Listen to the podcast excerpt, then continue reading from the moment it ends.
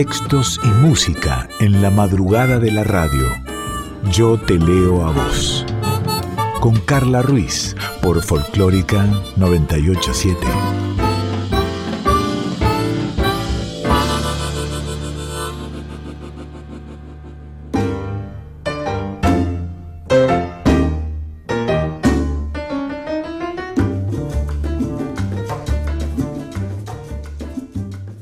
Buenas noches. ¿Cómo va? ¿Cómo estás? Esto Yo Te Leo a Vos aquí en Nacional Folclórica, FM 98.7, en el estrenado miércoles de 2 a 3 de la mañana, una hora de palabras cantadas, de palabras habladas, ya sabes. Después pasamos en formato de podcast a www.radionacional.com.ar y también en Spotify. Allí estamos para que lo escuches, lo vuelvas a escuchar, lo recomiendes y lo vuelvas a recomendar. Hoy muchos cuentos, ¿eh? Muchos cuentos. ¿Hace cuánto, cuánto, cuánto que no te cuentan un cuento eh, antes de dormirte? Por ejemplo. Ah, se me está ocurriendo tal vez algo nuevo para implementar. El cuento antes de dormirnos, si te dormís tarde, por ejemplo. Dale. Soy Carla Ruiz. En la musicalización y en la edición, Daniela Paola Rodríguez. En la edición, Diego Rosato, así se dice, Dieguito Rosato.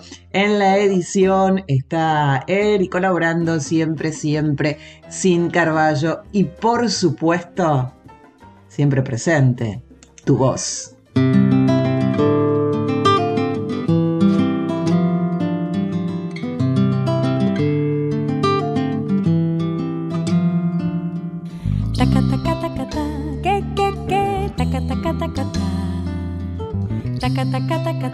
que, que, que, y tanta luz salió de tu boca y la dulzura de tu voz llenó mi voz.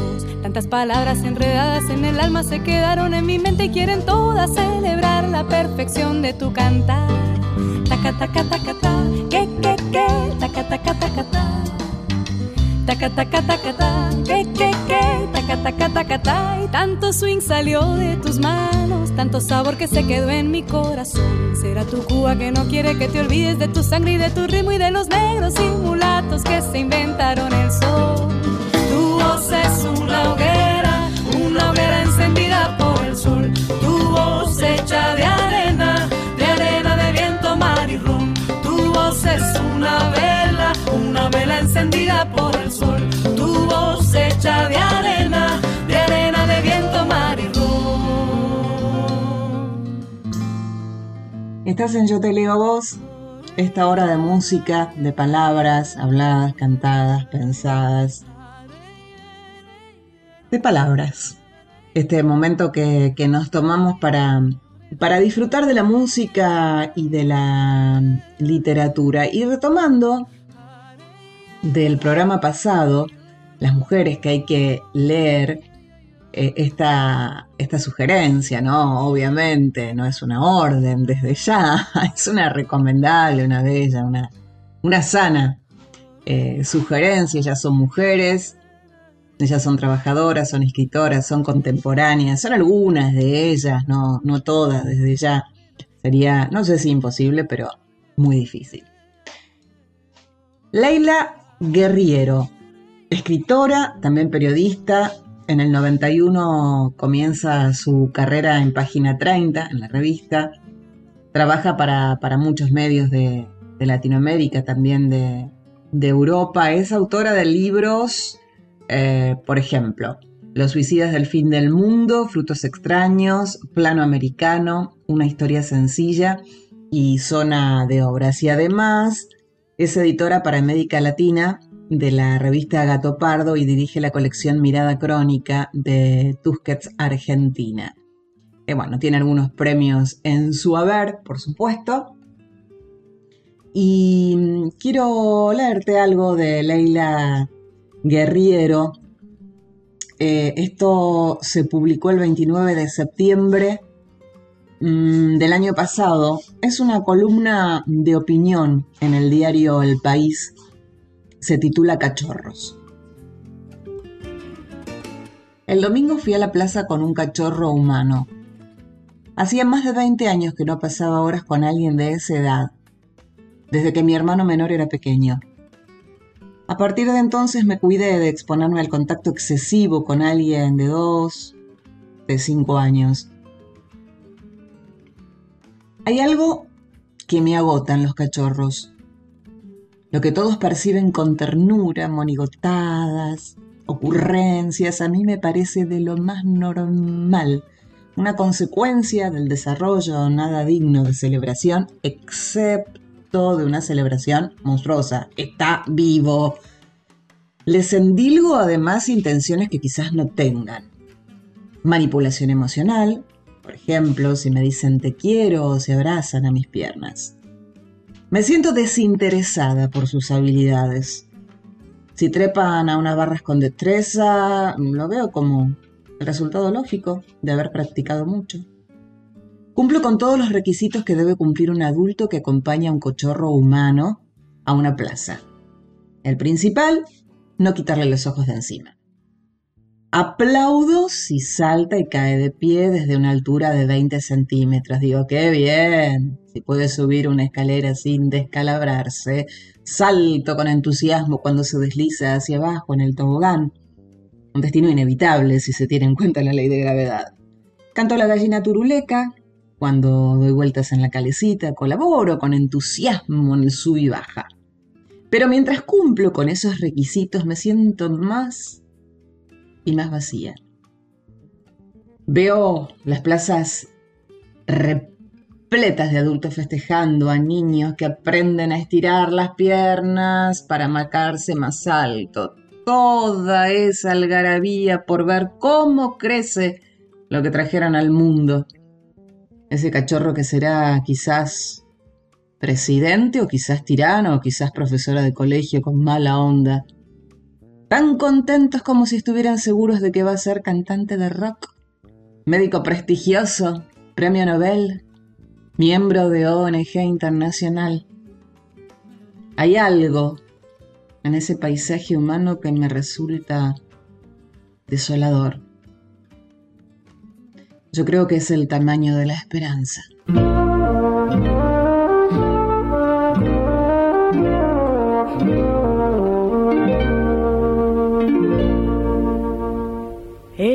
país de no me acuerdo. Doy tres pasitos y me pierdo.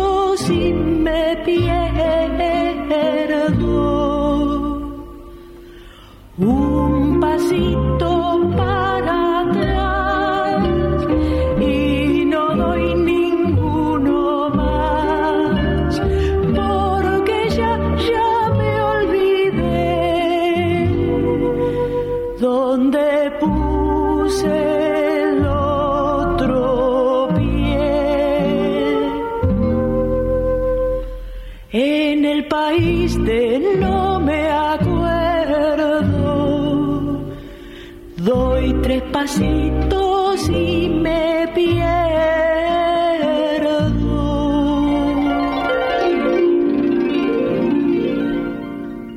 Ella es María Elena Walsh, en el país de no me acuerdo.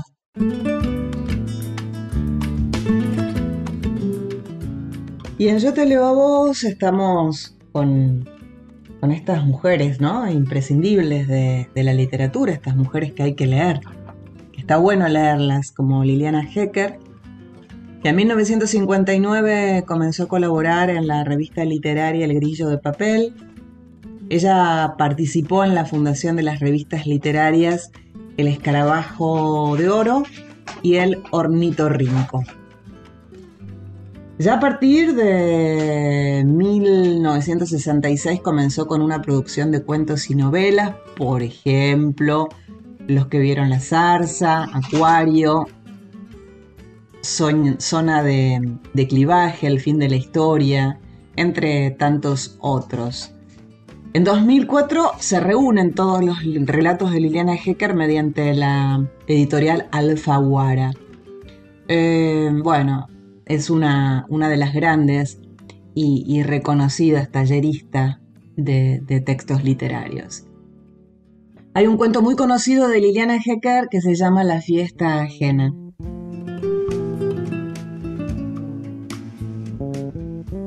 Nomás llegó fue a la cocina a ver si estaba el mono. Estaba y eso la tranquilizó. No le hubiera gustado nada tener que darle la razón a su madre. ¿Monos en un cumpleaños? Le había dicho, por favor, vos sí que te crees todas las pavadas que te dicen. Estaba enojada, pero no era por el mono, pensó la chica, era por el cumpleaños. No me gusta que te vayas, le había dicho. Es una fiesta de ricos. Los ricos también se van al cielo, dijo la chica que aprendía religión en el colegio. ¿Qué cielo ni cielo? dijo la madre. Lo que pasa es que a usted, mi hijita, le gusta cagar más arriba del culo. A la chica no le parecía nada bien la manera de hablar de su madre. Ella tenía nueve años y era una de las mejores alumnas de su grado. Yo voy a ir porque estoy invitada, dijo y estoy invitada porque Luciana es mi amiga y se acabó. Ah, sí, tu amiga, dijo la madre. Hizo una pausa. Oíme, Rosaura. Esa no es tu amiga. ¿Sabes lo que sos vos para todos ellos? Sos la hija de la sirvienta nada más. Rosaura parpadeó con energía. No iba a llorar. ¡Cállate! ¿Qué vas a hacer vos, a ver vos, lo que es ser amiga?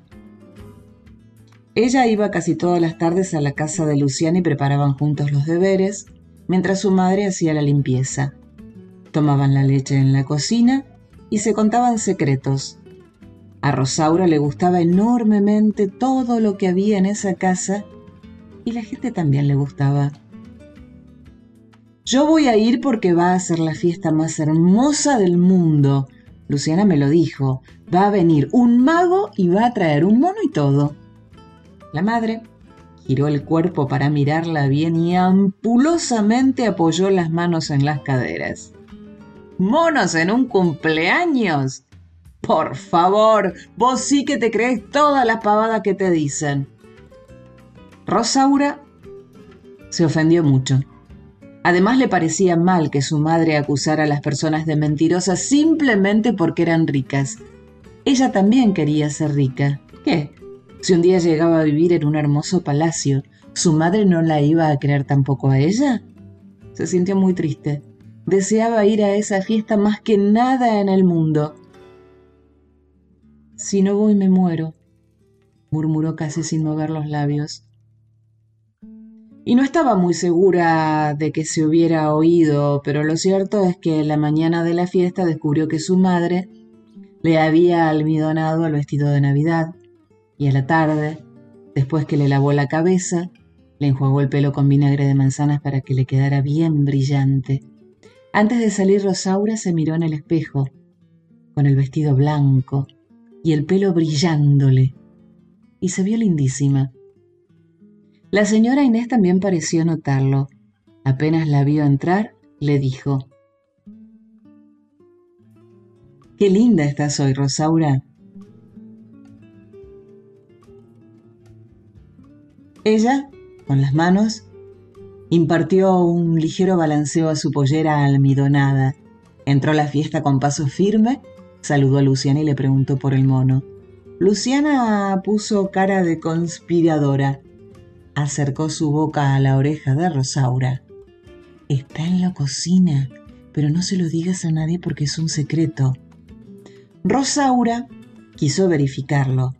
Sigilosamente entró en la cocina y lo vio. Estaba meditando en su jaula, tan cómico que la chica se quedó un buen rato mirándolo y después cada tanto abandonaba a escondidas la fiesta e iba a verlo. Era la única que tenía permiso para entrar en la cocina. La señora Inés se lo había dicho. Vos sí, pero ningún otro. Son muy revoltosos, capaz de que rompen algo. Rosaura, en cambio, no rompió nada. Ni siquiera tuvo problemas con la jarra de naranjada cuando la llevó desde la cocina al comedor. La sostuvo con mucho cuidado y no volcó ni una gota. Eso que la señora Inés le había dicho. ¿Te parece que vas a poder con esa jarra tan grande?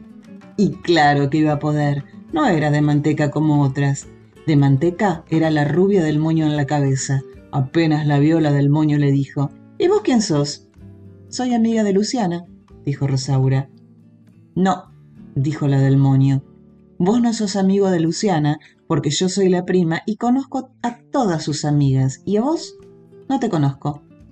¿Y a mí qué me importa? dijo Rosaura. Yo vengo todas las tardes con mi mamá y hacemos los deberes juntas. Vos y tu mamá hacen los deberes juntas, dijo la del moño con una risita. Yo y Luciana hacemos los deberes juntas, dijo Rosaura muy seria. La del moño se encogió de hombros. Eso no es ser amiga, dijo. ¿Vas al colegio con ella? No. ¿Y entonces de dónde la conoces? dijo la del moño que empezaba a impacientarse. Rosaura se acordaba perfectamente de las palabras de su madre respiró Otno. Soy la hija de la empleada, dijo. Su madre se lo había dicho bien claro. Si alguno te pregunta, vos le decís que sos la hija de la empleada y listo. También le había dicho que tenía que agregar y a mucha honra. Pero Rosaura pensó que nunca en su vida se iba a animar a decir algo así. ¿Qué empleada? dijo la del moño. ¿Vende cosas en una tienda? No, dijo Rosaura con rabia, mi mamá no vende nada para que sepas. ¿Y entonces cómo es empleada? dijo la del moño. Pero en ese momento se acercó la señora Inés haciendo shh, y le dijo a Rosaura si no la podía ayudar a servir las salchichas. Ella, que conocía la casa mejor que nadie. ¿Viste? le dijo Rosaura a la del moño y con disimulo le pateó un tobillo. Fuera de la del moño, todos los chicos le encantaron. La que más le gustaba era Luciana con su corona de oro. Después los varones. Ella salió primera en la carrera de embolsados y en la mancha agachada nadie la pudo agarrar. Cuando los dividieron en equipos para jugar al delegado, todos los varones pedían a gritos que la pusieran en su equipo. A Rosaura le pareció que nunca en su vida había sido tan feliz. Pero faltaba lo mejor. Lo mejor vino después que Luciana apagó las velitas. Primero la torta. La señora Inés le había pedido que la ayudara a servir la torta y Rosaura se divirtió muchísimo porque todos los chicos se le vinieron encima y le gritaban a mí, a mí. Rosaura se acordó de una historia donde había una reina que tenía derecho de vida y muerte sobre sus súbditos. Siempre le había gustado eso de tener derecho de vida y muerte. A Luciana y a los varones les dio los pedazos más grandes y a la del moño una tajadita que daba lástima. Después de la torta llegó el mago. Era muy flaco y tenía una capa roja. Y era mago de verdad, Desanudaba pañuelos con un solo soplo y enhebraba argollas que no estaban cortadas por ninguna parte. Adivinaba las cartas y el mono era el ayudante. Era muy raro el mago. Al mono lo llamaba socio. A ver, socio, de vuelta una carta, le decía. No se me escape, socio, que estamos en horario de trabajo.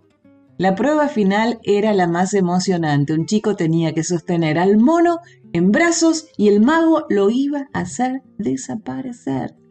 ¡Al chico! gritaron todos. ¡Al mono! gritó el mago. Rosaura pensó que esta era la fiesta más divertida del mundo.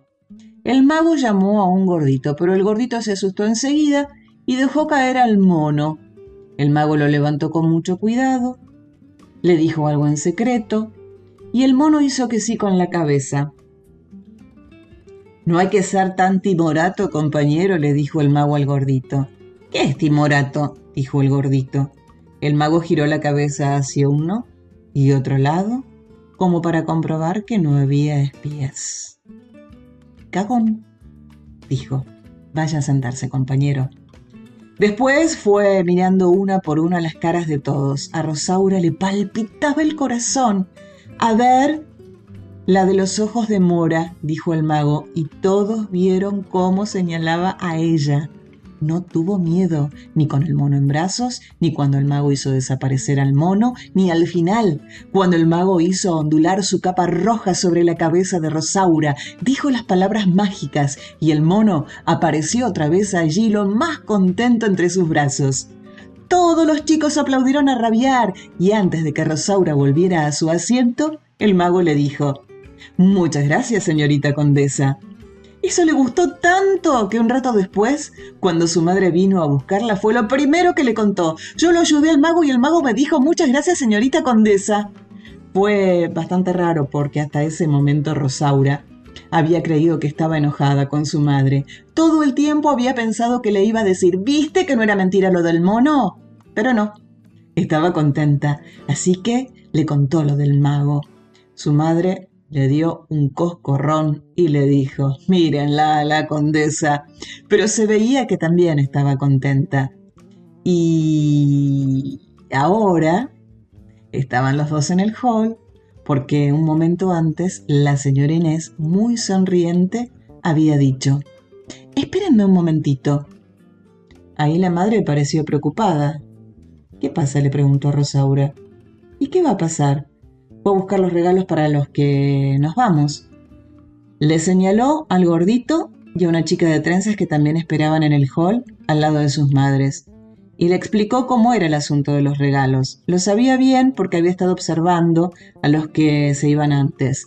Cuando se iba una chica y la señora Inés le regalaba una pulsera, cuando se iba un chico le regalaba un yo-yo. A Rosaura le gustaba más el yo-yo porque tenía chispas, pero eso no se lo contó a su madre.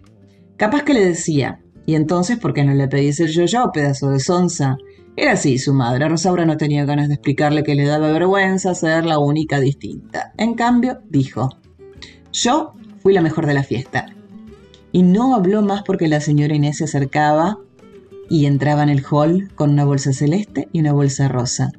Primero se acercó al gordito, le dio un yo-yo que había sacado de la bolsa celeste y el gordito se fue con su mamá.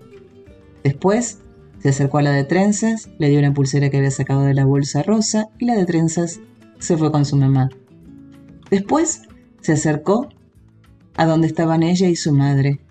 Tenía una sonrisa muy grande y eso le gustó a Rosaura. La señora Inés la miró, después miró a la madre y dijo algo que a Rosaura la llenó de orgullo. Dijo, ¡qué hija se mandó Herminia! Por un momento Rosaura pensó que a ella le iba a hacer los dos regalos, la pulsera y el yo-yo. Cuando la señora Inés inició el ademán de buscar algo, ella también inició el momento de adelantar el brazo, pero no llegó a completar ese movimiento, porque la señora Inés no buscó nada en la bolsa celeste, ni buscó nada en la bolsa rosa. Buscó algo en su cartera. En su mano Aparecieron dos billetes. Esto te lo ganaste en buena ley, dijo extendiendo la mano. Gracias por todo, querida.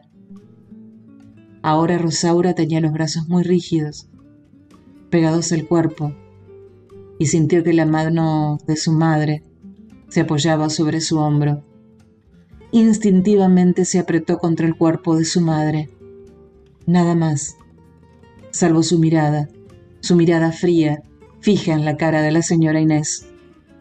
La señora Inés inmóvil seguía con la mano extendida, como si no se animara a retirarla, como si la perturbación más leve pudiera desbaratar este delicado equilibrio.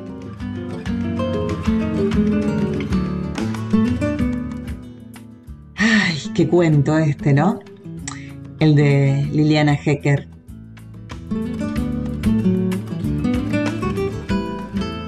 Es un cuento de 1943. Como te decía, lo escribió Liliana Hecker y se llama La fiesta ajena. Música. Mariana Mazú hace una bella versión de 11 y 6 de Fito Páez.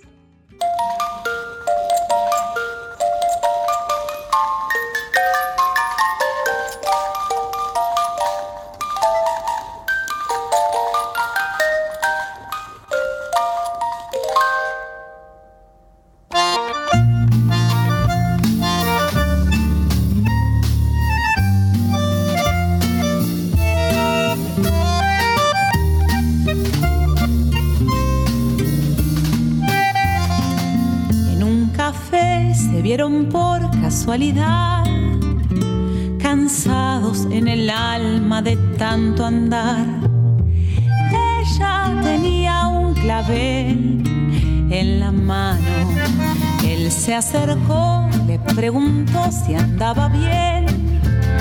Llegaba a la ventana en puntas de pie y la llevó a caminar por corrientes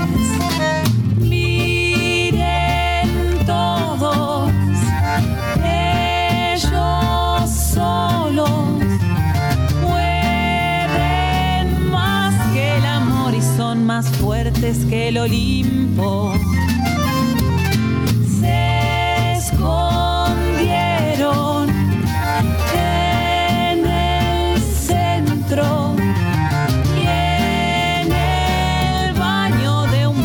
Sellaron todo con un beso.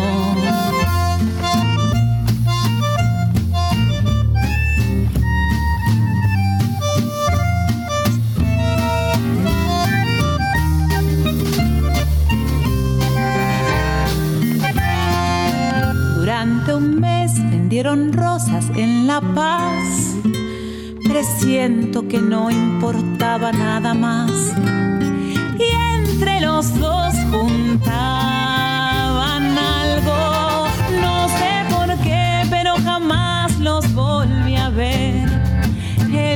carga con once y ella con seis. Si reía, le daba la luna.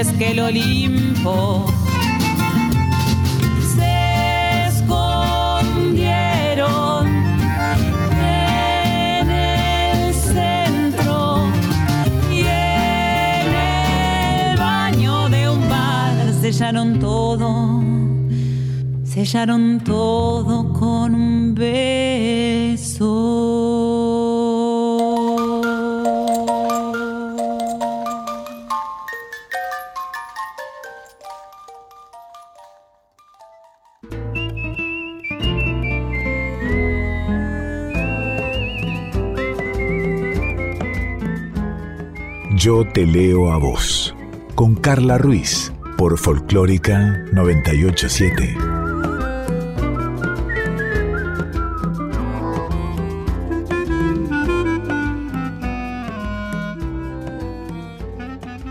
Estás en Yo te leo a vos y hoy seguimos recorriendo, como siempre, palabras habladas y cantadas, en este caso, escritoras y músicas.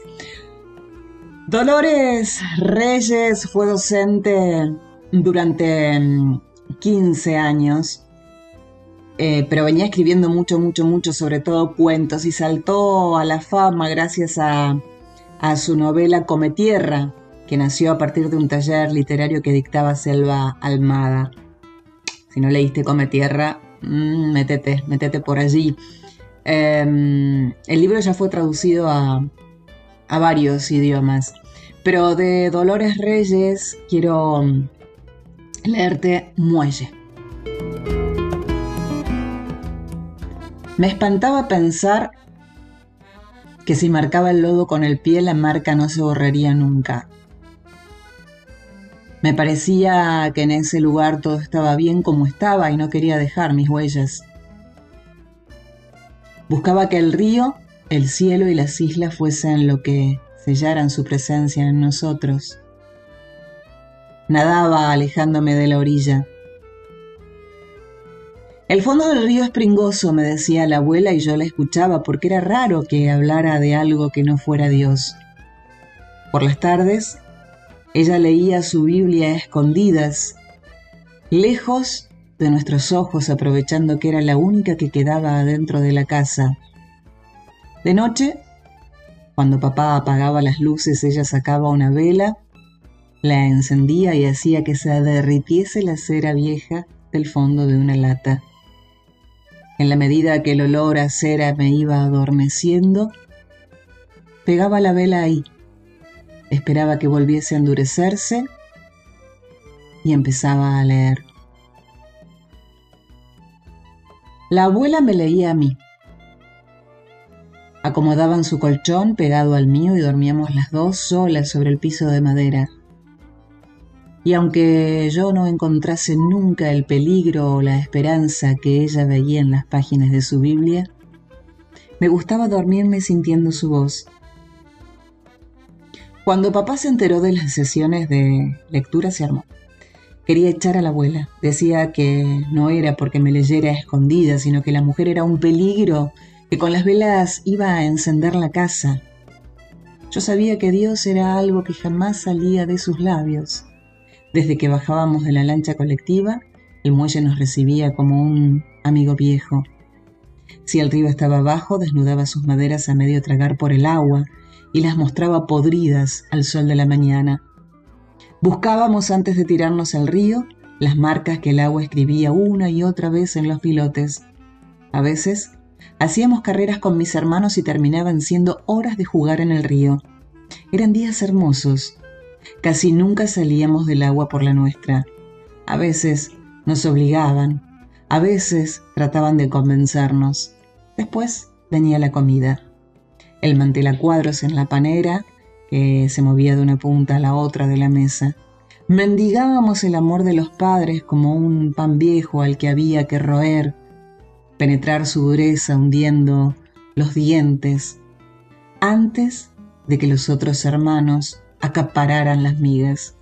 Mi hermano pequeño apenas llegaba a la mesa, sus pies quedaban colgando y como casi nunca tenía hambre, había que obligarlo a comer. El otro era el más fuerte, se sentaba siempre al lado de papá. Le gustaba competir uno con otro. ¿Quién comía más tostadas? ¿Quién cortaba más leña? ¿O traía el pez más grande? A papá no le gustaba perder. Con nosotros no había perdido nunca. A mí me quedaba servir con mamá. Primero Acomodaba la panera y adentro, pan por pan, con cuidado que quede con gracia sobre el mantel que tenía marcadas las líneas de la plancha. Pero ni bien la apoyaba, el pan iba desapareciendo. Nadar te abre el apetito, decía la abuela, y mamá tenía que servir de un lado a otro de la mesa con la misma velocidad en la que volaba el pan. Y yo a veces pensaba que si no era por ellos, mamá, yo y la panera podríamos descansar, sentarnos a conversar entre nosotras, con la comida apoyada a un costado de la mesa. Una tarde salimos temprano del río porque hacía frío. Ni bien nos secamos y nos pusimos ropa, agarramos las mojarreras. Antes de echar los anzuelos al agua, nos parábamos con las piernas abiertas y pasábamos una lombriz por él como si ensartásemos las cuentas de un collar. Después las veíamos hundirse dejando a flote la bollita de colores. Siempre estaba el miedo que un pez gigantesco te arrastrase. Me asustaba caer.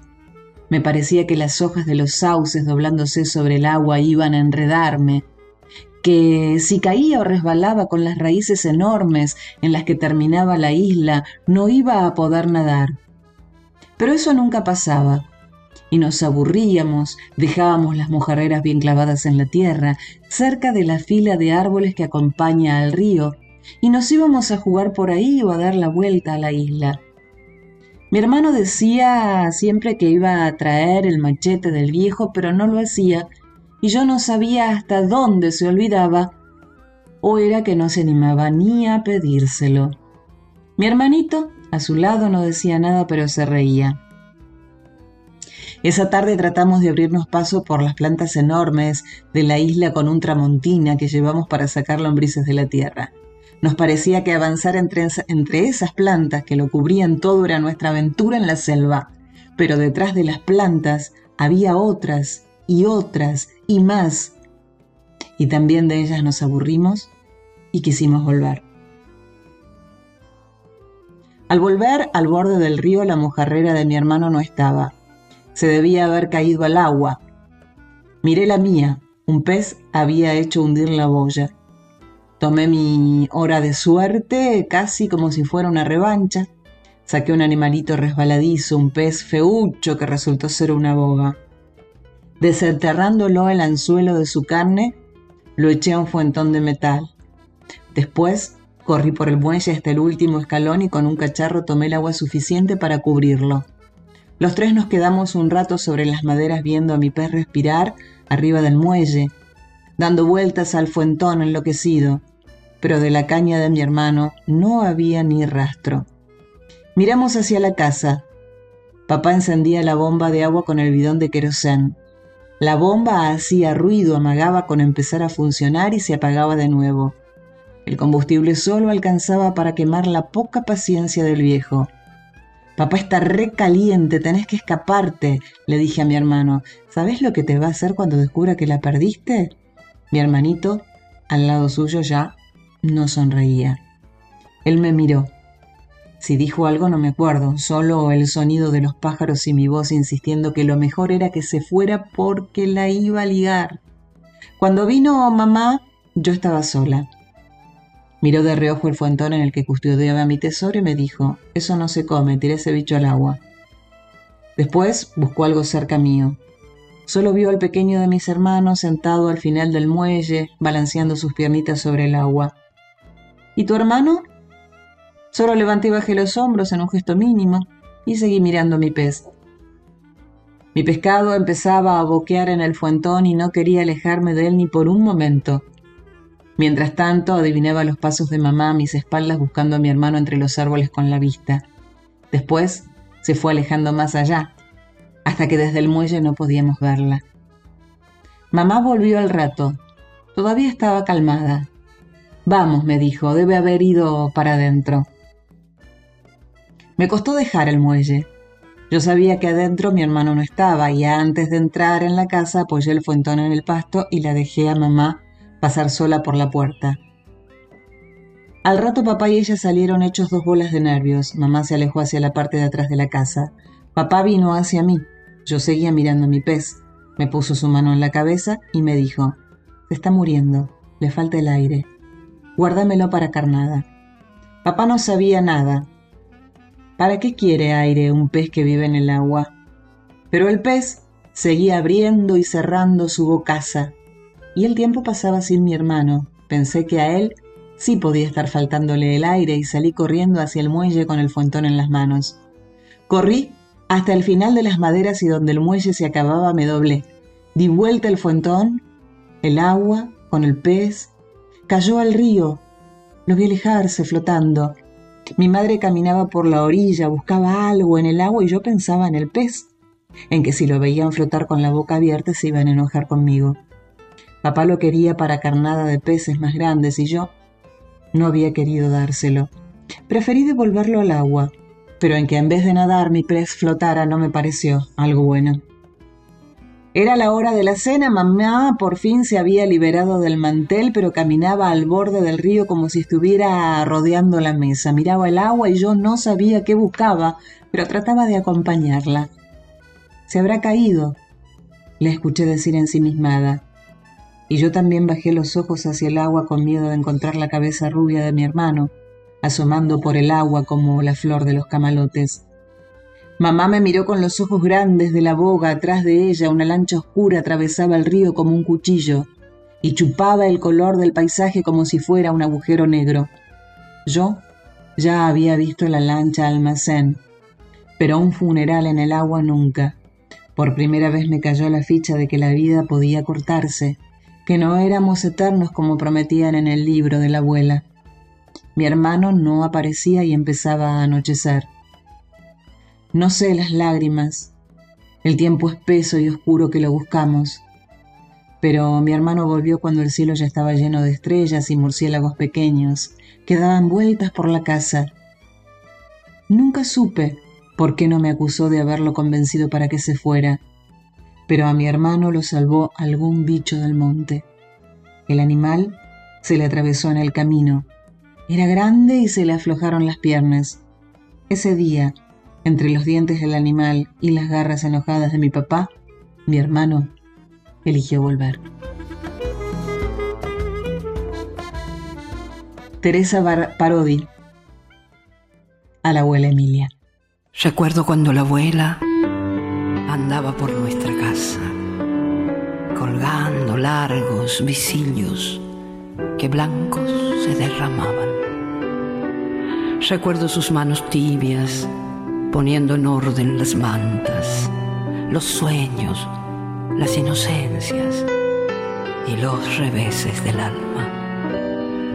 A veces, vestida de ángel, ya sin sombra caminaba. La casa toda se iba con ella, si se marchaba. La abuela yendo y viniendo, bajaba el cielo a su falda y hacía de la tristeza apenas una palabra. Celestes de puro blancos, celestes más que su alma, aquellos largos visillos cayéndose como lágrimas.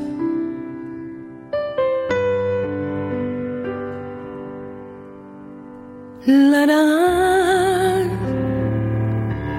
la la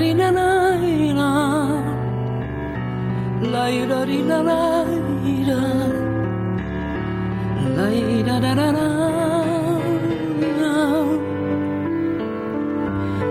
Desde Buenos Aires le escribo estas líneas. Quisiera que sepa que pienso en usted esa paciencia infinita, cuidando las flores, los pájaros que suele tener Aquí la esperanza no me ha abandonado, pero ando extrañando charlar con usted. Recuerdo que el día que nos despedimos, la oí repetirme todo irá bien. Señora, me digo, ¿cómo es que se vive con esta nostalgia? tan grande no sé, a veces parece que no me resigno, pero otras me ayuda a acordarme de usted. Si ahora pudiera, iría volando a verla y quedarme a su lado otra vez que me cuenta de nuevo los cuentos junto a la ventana como en la niñez.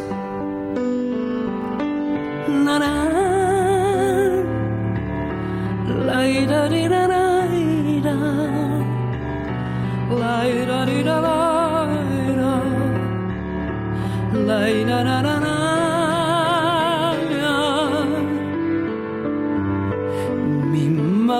madre me ha dicho que mucho ha cambiado,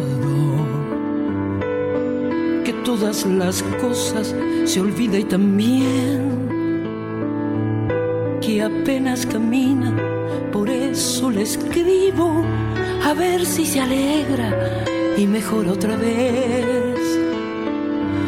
Recuerde mi abuela, no olvide que espero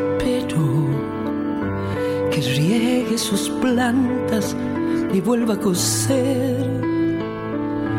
Aquí mi nostalgia se cura tan solo si yo la imagino tal cual la dejé.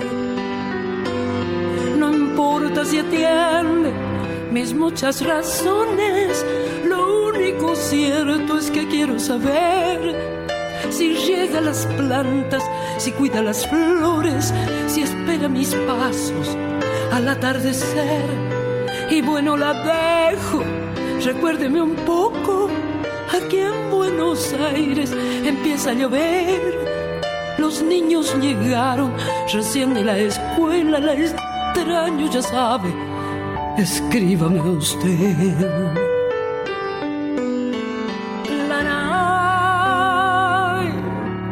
La Laira di na la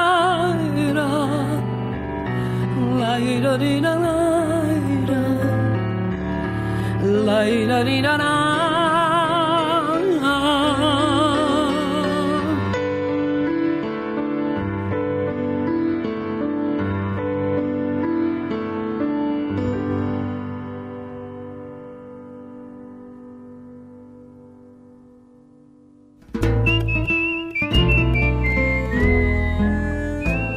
Yo te leo a vos.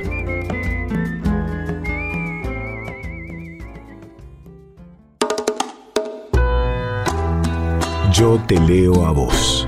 Con Carla Ruiz por Folclórica 987.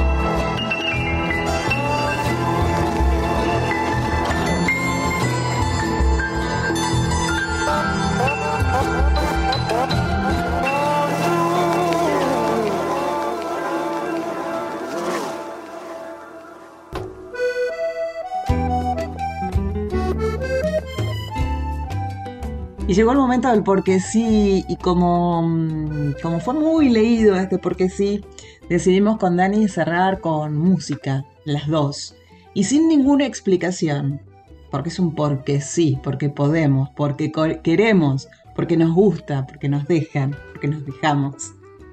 Dani elige que escuchemos de Silvia Pérez Cruz, Memoria de Pez, por Coca y Monk.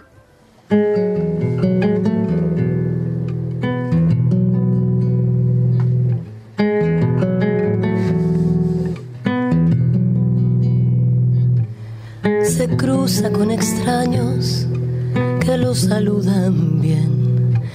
Pone cara de todo preparado para ser el más universal. Primo amigo pintor, deseando encontrar sin tensión del Señor. Piensa bien y recuerda que un día tú me habías dicho con ilusión,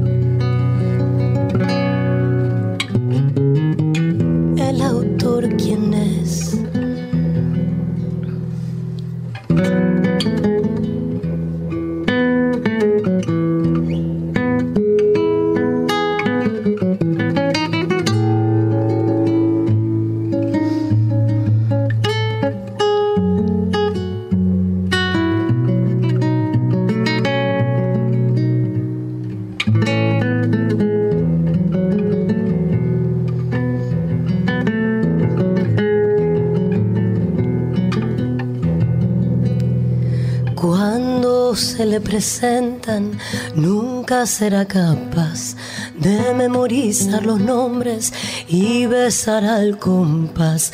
Diez minutos más tarde, Marta Martínez, Julio Andrés, para no incomodar faltaría más. Guapa, guapa guapa, guapa, tomas café, miénteme y recuerda en voz alta las charlas de amantes, tus 32 años, invierno sin guantes, tus 14 hermanos, las normas de ajedrez.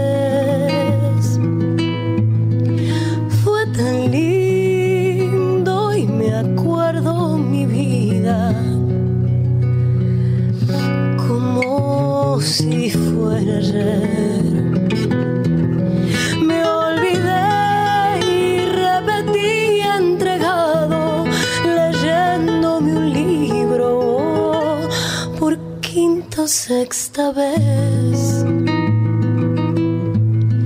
Sin saber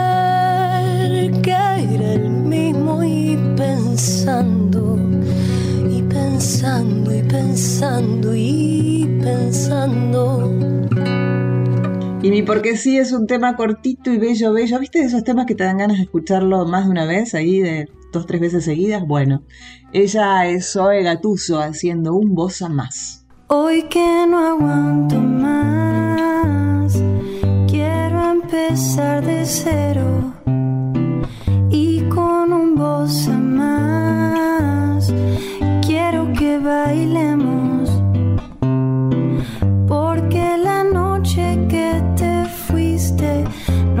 el final que vos quisiste. Bailemos un voz más. Porque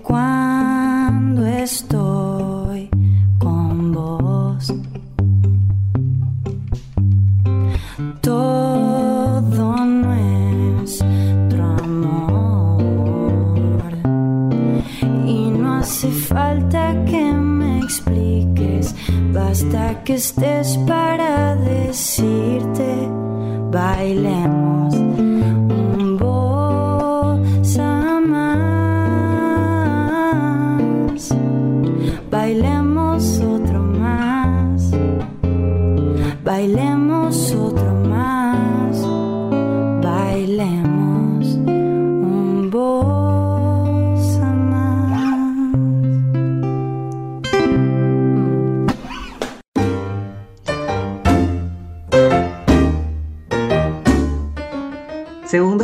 despedida nada más porque fue un yo te leo a vos cargado, cargado, cargado de cuentos. Nos reencontramos, si todo va bien, si todo está bien, el próximo miércoles a las 2 de la mañana aquí en Nacional Folclórica, en la musicalización y producción Daniela Paula Rodríguez, en la edición Diego Rosato. Gracias Sin Carballo por todo. Soy Carla Ruiz.